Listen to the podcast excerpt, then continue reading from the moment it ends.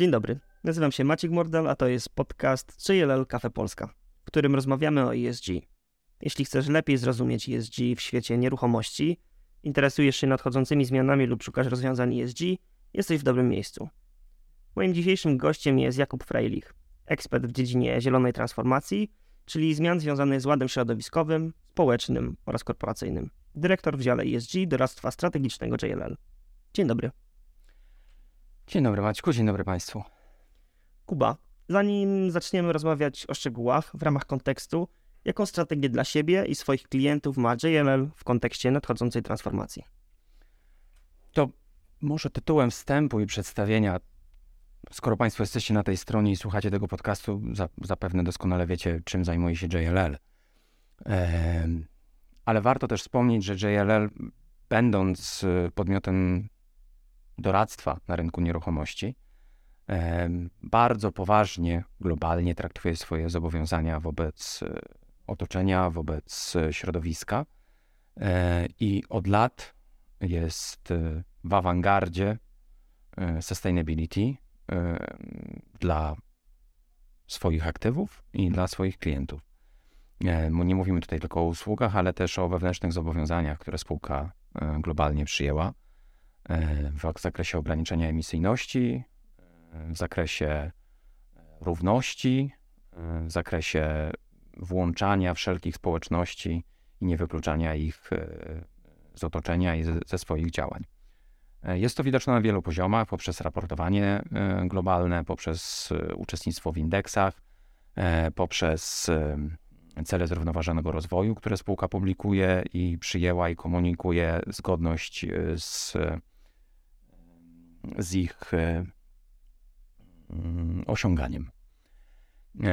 Także odsyłam Państwa do raportu globalnego JLL Sustainability, gdzie te wszystkie aspekty są wyjaśnione i cele e, spółki e, globalne są przedstawiane, jak również do raportów, które Polska będzie niedługo publikować i pokazuje, będzie tam pokazywać cele, które są realizowane w krótkoterminowych okresach.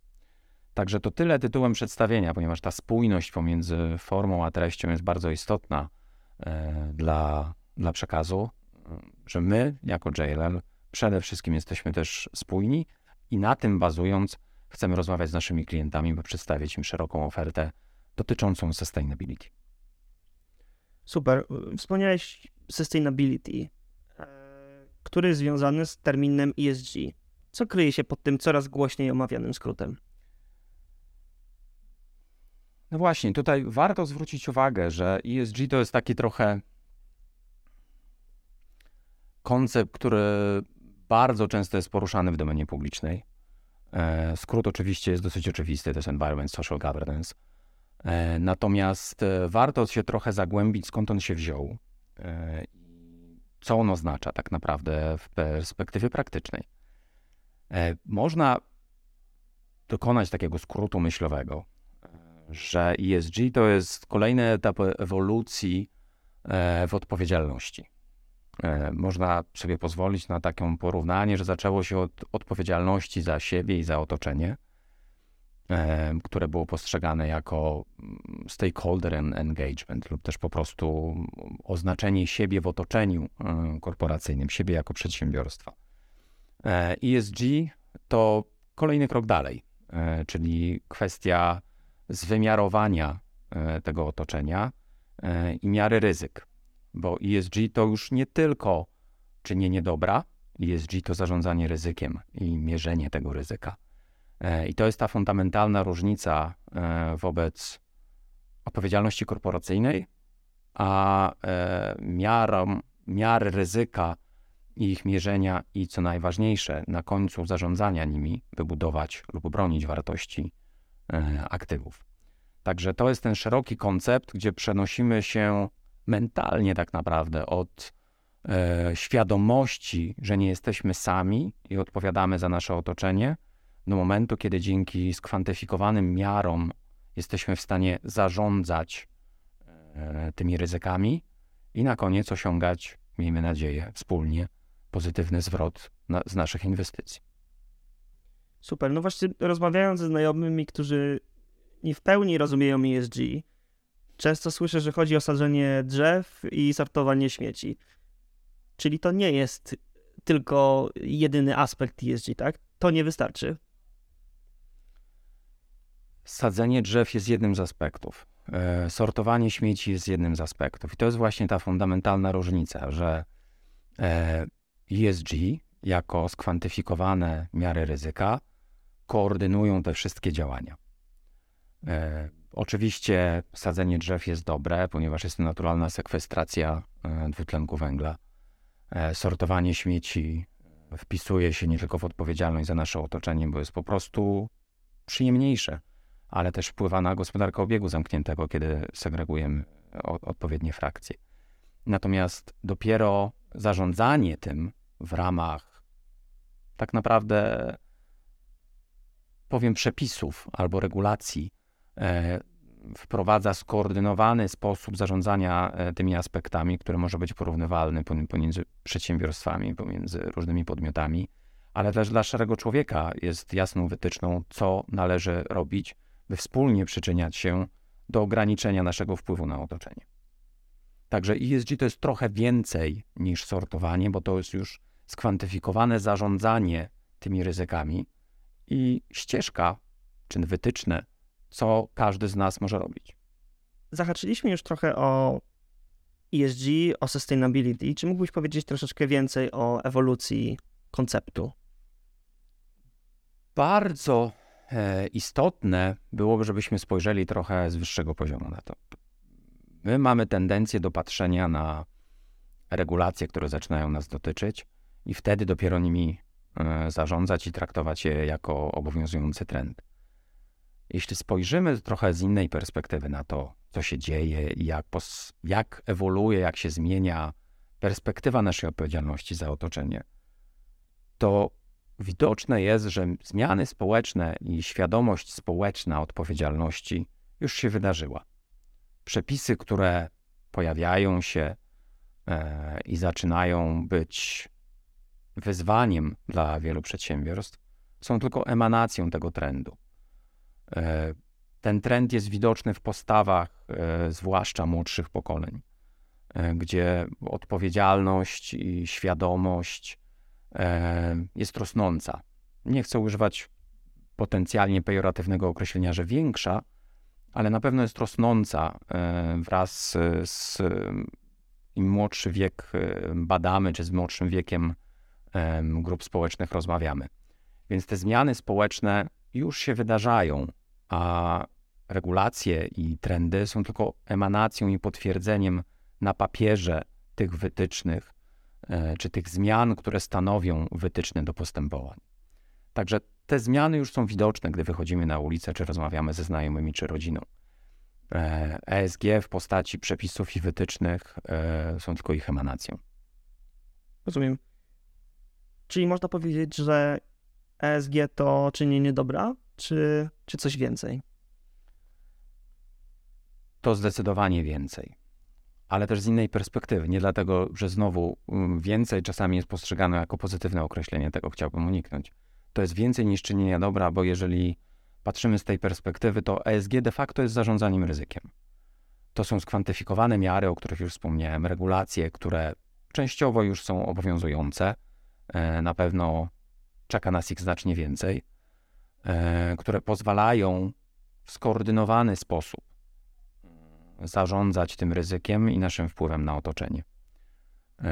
Także to jest więcej niż czynienie dobra. Tak naprawdę ESG to nie jest rozmowa o wartościach, aczkolwiek one są kluczem do zrozumienia, czym jest odpowiedzialność za otoczenie.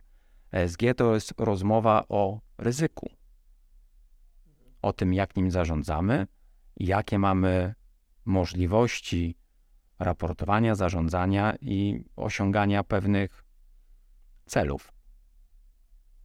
Mówisz o zarządzaniu ryzykiem, a nie tylko czynieniem dobra może porozmawiajmy o zarządzaniu ESG jako nowej funkcji organizacji.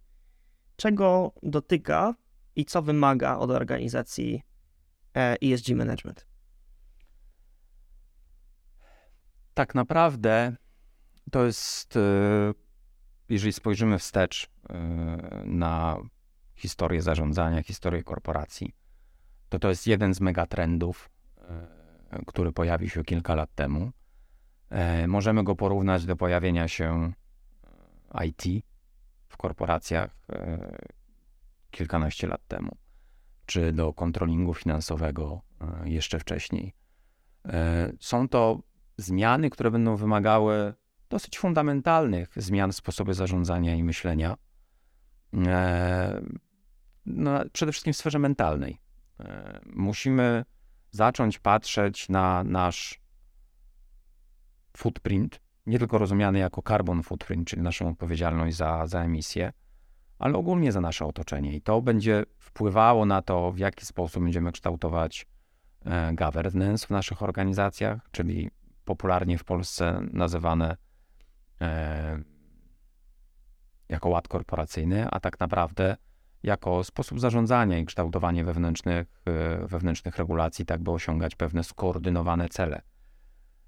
E, więc tak naprawdę wymaga spojrzenia wewnątrz organizacji e, z perspektywą na przyszłość. Czyli musimy się zastanowić wspólnie, jaka nasza firma chce być, zwymiarować ryzyka, które nas czekają i spróbować w skoordynowany, skwantyfikowany sposób wprowadzić je do naszego systemu wewnętrznego zarządzania, tak by móc osiągać te cele. To brzmi trywialnie, natomiast to jest dosyć fundamentalna zmiana, bo wszystkie organizacje, e, zwłaszcza te nieco większe, e, mają struktury zarządzania finansowego. Cele dotyczące E, finansów, przychodów, kosztów są wszystkim znane. Natomiast cele dotyczące części niefinansowej działalności dopiero się kształtują będą się kształtowały coraz e, bardziej w skwantyfikowany sposób. I o tym właśnie mówimy, że musimy zacząć wymiarować te kwestie po to, żeby nimi zarządzać. Więc musimy zacząć od tego, żeby zrobić sobie zdjęcie, strzelić takie selfie organizacji i spojrzeć do przodu E, gdzie ta organizacja chce być i ustalić kroki, jak tam dotrzeć. Mówiąc o tym kompleksowym systemie, jak wpisuje się to w mapę regulacji? I tu zaczynają się schody. Tutaj zaczynają się schody, natomiast one już też się trochę wypłaszczają. One nie są takie wysokie. Dlaczego tak plastycznie staram się o tym pisać? No, podcast ma pewne ograniczenia. Nie mam możliwości narysowania czy pokazania slajdów. Ale struktura e, regulacji, tych twardych, wynikających z rozporządzeń komisji czy transponowanych dyrektyw do ustawodawstwa polskiego, czy też miękkich, e, jest bardzo złożona. To jest mozaika. E, one dotyczą różnych aspektów. One dotyczą emisyjności dwutlenku węgla. One dotyczą diversity, equality, inclusion, czyli tych kwestii E, socialowych i społecznych.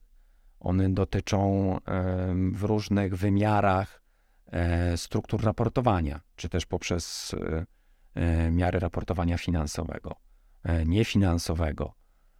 Więc ta mozaika jest bardzo skomplikowana, ale jest światełko w tunelu. Te regulacje docieramy powoli do takiego momentu, że będą się ogniskować wokół dwóch, trzech dokumentów, więc będzie łatwiej je śledzić, co nie znaczy, że będzie łatwiej je raportować. Natomiast e, mnogość systemów raportowania e, się ogranicza i trend jest taki, że one będą konwergowały do jednego, co najwyżej dwóch prawdopodobnie systemów, co ułatwi zarządzanie. Co nie znaczy, że, będzie łat, że to będzie łatwe, natomiast będzie trochę łatwiej zmapować te, zdiagnozować te ryzyka i miary, którymi się powinniśmy wspólnie zajmować. I to jest też y, jedna, jedno z podstawowych zadań przed organizacjami, że muszą tak naprawdę e, zrobić analizę, pod które przepisy i które wymogi, nie tylko z twardego y, obowiązku raportowego, ale też dotyczące na przykład podwykonawców, dostawców, klientów, e, będą musiały raportować, czyli to już jest widoczne, że niektórzy klienci czy niektórzy e, partnerzy z łańcucha wartości e, organizacji mają konkretne wymagania do swoich partnerów, żeby wypełniali im w cudzysłowie konkretne miejsca w tabelkach. I organizacje muszą zidentyfikować e, te rzeczy, które najpierw muszą zwymiarować u siebie, żeby móc prowadzić biznes e, ze swoimi dotychczasowymi partnerami. Więc to jest duże ćwiczenie. Ono jest trochę tym zdjęciem też. Tak jak wspomniałem, że należy zrobić zdjęcie dotyczące naszej odpowiedzialności, tak należy zrobić zdjęcie, jakie my mamy potrzeby dotyczące raportowania twardego wobec e, regulacji i miękkiego wobec partnerów naszych biznesowych. Patrząc na to skomplikowanie, czy można już mówić o planowaniu i wdrażaniu systemów w organizacji, czy to dopiero przyjdzie za jakiś czas? No myślę, że to jest bardzo dobry moment, żeby zacząć. Mapa regulacji jest już właściwie określona. E, wiemy, przyjęte są założenia dyrektywy CSRD, opublikowane są, czyli Corporate Social Responsibility Directive.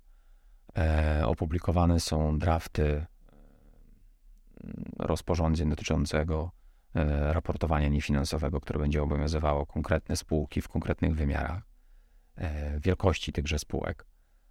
W związku z tym już można się zacząć przygotowywać w tym zakresie. W niektórych krajach E, są też już regulacje dotyczące poddostawców, dostawców, e, które będą wymagały e, mierzenia się po to, by przedstawić się swoim partnerom odpowiednimi miarami. Więc tak, to jest absolutnie dobry moment, żeby zacząć się mierzyć i pewno 2023 rok jest odpowiednim czasem na to, żeby zacząć robić tą retrospekcję organizacyjną. ESG corporate real estate, od ESG do sustainability. Jaki jest zwrot, e, zwrot na tym koncepcie? I to jest bardzo dobrze zadane pytanie, bo to jest też e, e element tej ewolucji, o której wspominaliśmy wcześniej.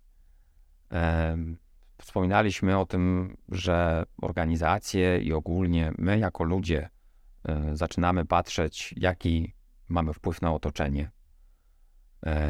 Y, to ewoluuje w naszą odpowiedzialność zwymiarowaną ESG, miary ryzyka i zarządzanie nimi.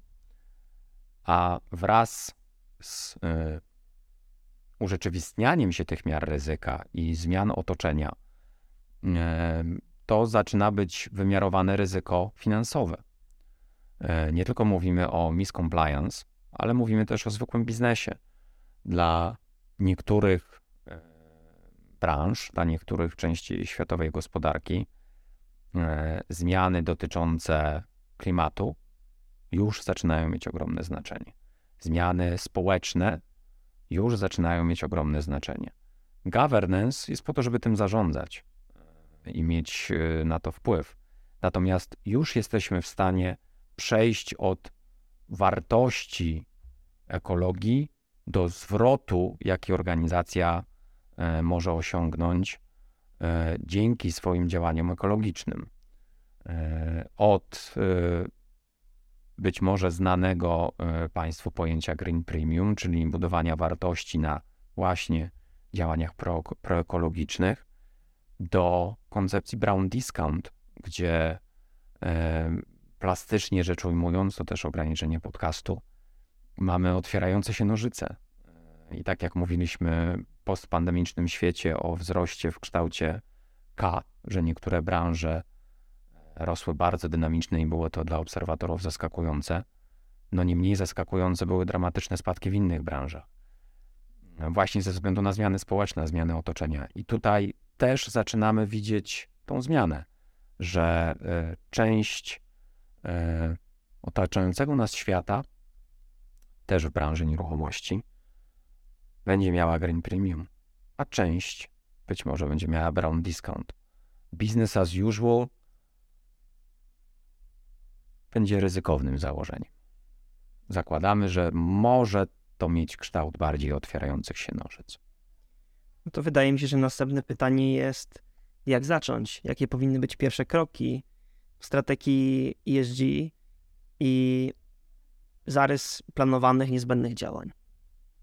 No to tak jak pokrótce wspomniałem, przede wszystkim e, organizacja, która jest świadoma, a paradoks polega na tym, że e, organizacje w wielu przypadkach otrzymują sygnały z otoczenia. E, czy to od strony klientów, czy to od strony dostawców, czy to od strony podwykonawców, czy takie bardziej głośne sygnały dotyczące wdrażanych regulacji. Mają te sygnały, że otoczenie się zmienia. I to, co należy zrobić, tak naprawdę, to zabrzmi trywialnie. E, nie mam wątpliwości, że to bynajmniej trywialne nie jest.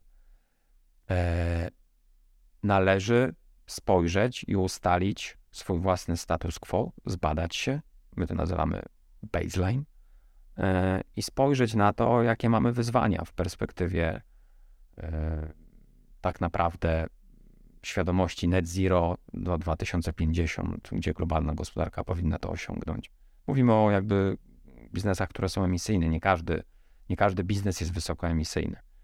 E, ale to jest kluczowe dla całego naszego łańcucha wartości, więc nawet jeżeli nasza branża czy nasze przedsiębiorstwo w ograniczonym stopniu, e, tak jak wiele, wiele, wiele segmentów e, gospodarki dotyczących usług, nie ma wysokiej emisyjności ze swojego, e, ze swojego własnego działania.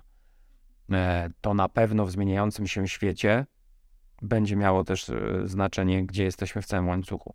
Więc należy ocenić siebie i otoczenie w tym kontekście. I to jest trudne, ale coś, co jest nieco trudniejsze, to jest określenie pierwszych kroków. Bez nich nie uda się zrealizować żadnej strategii.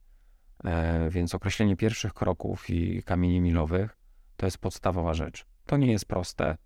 E, na szczęście e, my możemy czerpać z dumą i przedsiębiorstwa, i, i firmy doradcze, takie jak my, z rynków nieco bardziej rozwiniętych, gdzie te strategie już są z sukcesem wdrażane. Więc możemy obserwować, jak inne organizacje się zmieniają i korzystać z ich doświadczeń. I to jest ten mniej więcej moment, kiedy chętnie damy się zaprosić albo zaprosimy na kawę. Eee, ale to jest absolutnie to, żeby się po prostu nie obawiać, że ta zmiana jest, bo wystarczy ją zwymiarować i robić małymi krokami. Myślę, że ostatnie pytanie, które przychodzi naszym słuchaczom na myśl. Kuba, jak e, możemy pomóc? Pytanie na sam koniec, e, ale myślę, że last but not least, i to jest e, coś, co na pewno będziemy w kolejnych podcastach, będziesz Maćku poruszał e, z naszymi kolegami i koleżankami, dlatego ja tylko w skrócie przedstawię zarys tego, w jakim stopniu możemy współpracować z klientami JLL. Przede wszystkim na początek możemy pomóc w opracowaniu strategii korporacyjnej w zakresie ESG i sustainability. Czyli począwszy od analizy stanu obecnego, to o czym wspominałem, takiego spojrzenia w głąb organizacji, analizy działań konkurencji, wymagań i obowiązków informacyjnych, analizy oczekiwań naszych klientów czy partnerów biznesowych po opracowanie celów krótko- i długoterminowych, ale aż po szczegółowe plany wdrożenia. Druga kwestia to jest wsparcie transakcyjne w zakresie SG y, przy due diligence y, nabywanych bądź też najmowanych y, powierzchni. Po trzecie, analiza poszczególnych obiektów komercyjnych, benchmarking, szczegółowe plany wdrożenia planowanych zmian i usprawnień po wcześniejszym wspólnym uzgodnieniu celów, a na koniec z uwzględnieniem nadzoru inwestorskiego nad, przy przeprowadzeniu tychże inwestycji. Czy wreszcie po czwarte, e, wsparcie w zakresie realizacji obowiązków raportowych, szeroko pojętego budowania wizerunku, oczywiście w zakresie tematyki sustainability. E, oraz wsparcie dotyczące strategii energetycznej, analizy zużycia budynku, zaplanowanie strategii dekarbonizacyjnej w tym zakresie, włącznie z kompleksową organizacją procesu zakupu aktywów. To tylko podstawowe rzeczy, które w tym momencie możemy mm, zidentyfikować, nie mając jak gdyby zapotrzebowania konkretnego klienta, ale myślę, że dosyć szeroko pokazują mm, zakres możliwej współpracy. Także myślę, że Maćku, ja zakończę w tym momencie i jednocześnie e, w swoim, Twoim i Państwa imieniu zaproszę kolegów i koleżanki, e, którzy będą potrafili w nieco większej granulacji i szczegółach opowiedzieć o wybranych aspektach, w których możemy współpracować. Dzięki Kuba. Dziękujemy Państwu. Do usłyszenia w następnych odcinkach JLL Kafe Polska. Do widzenia. Dziękuję bardzo. Do widzenia.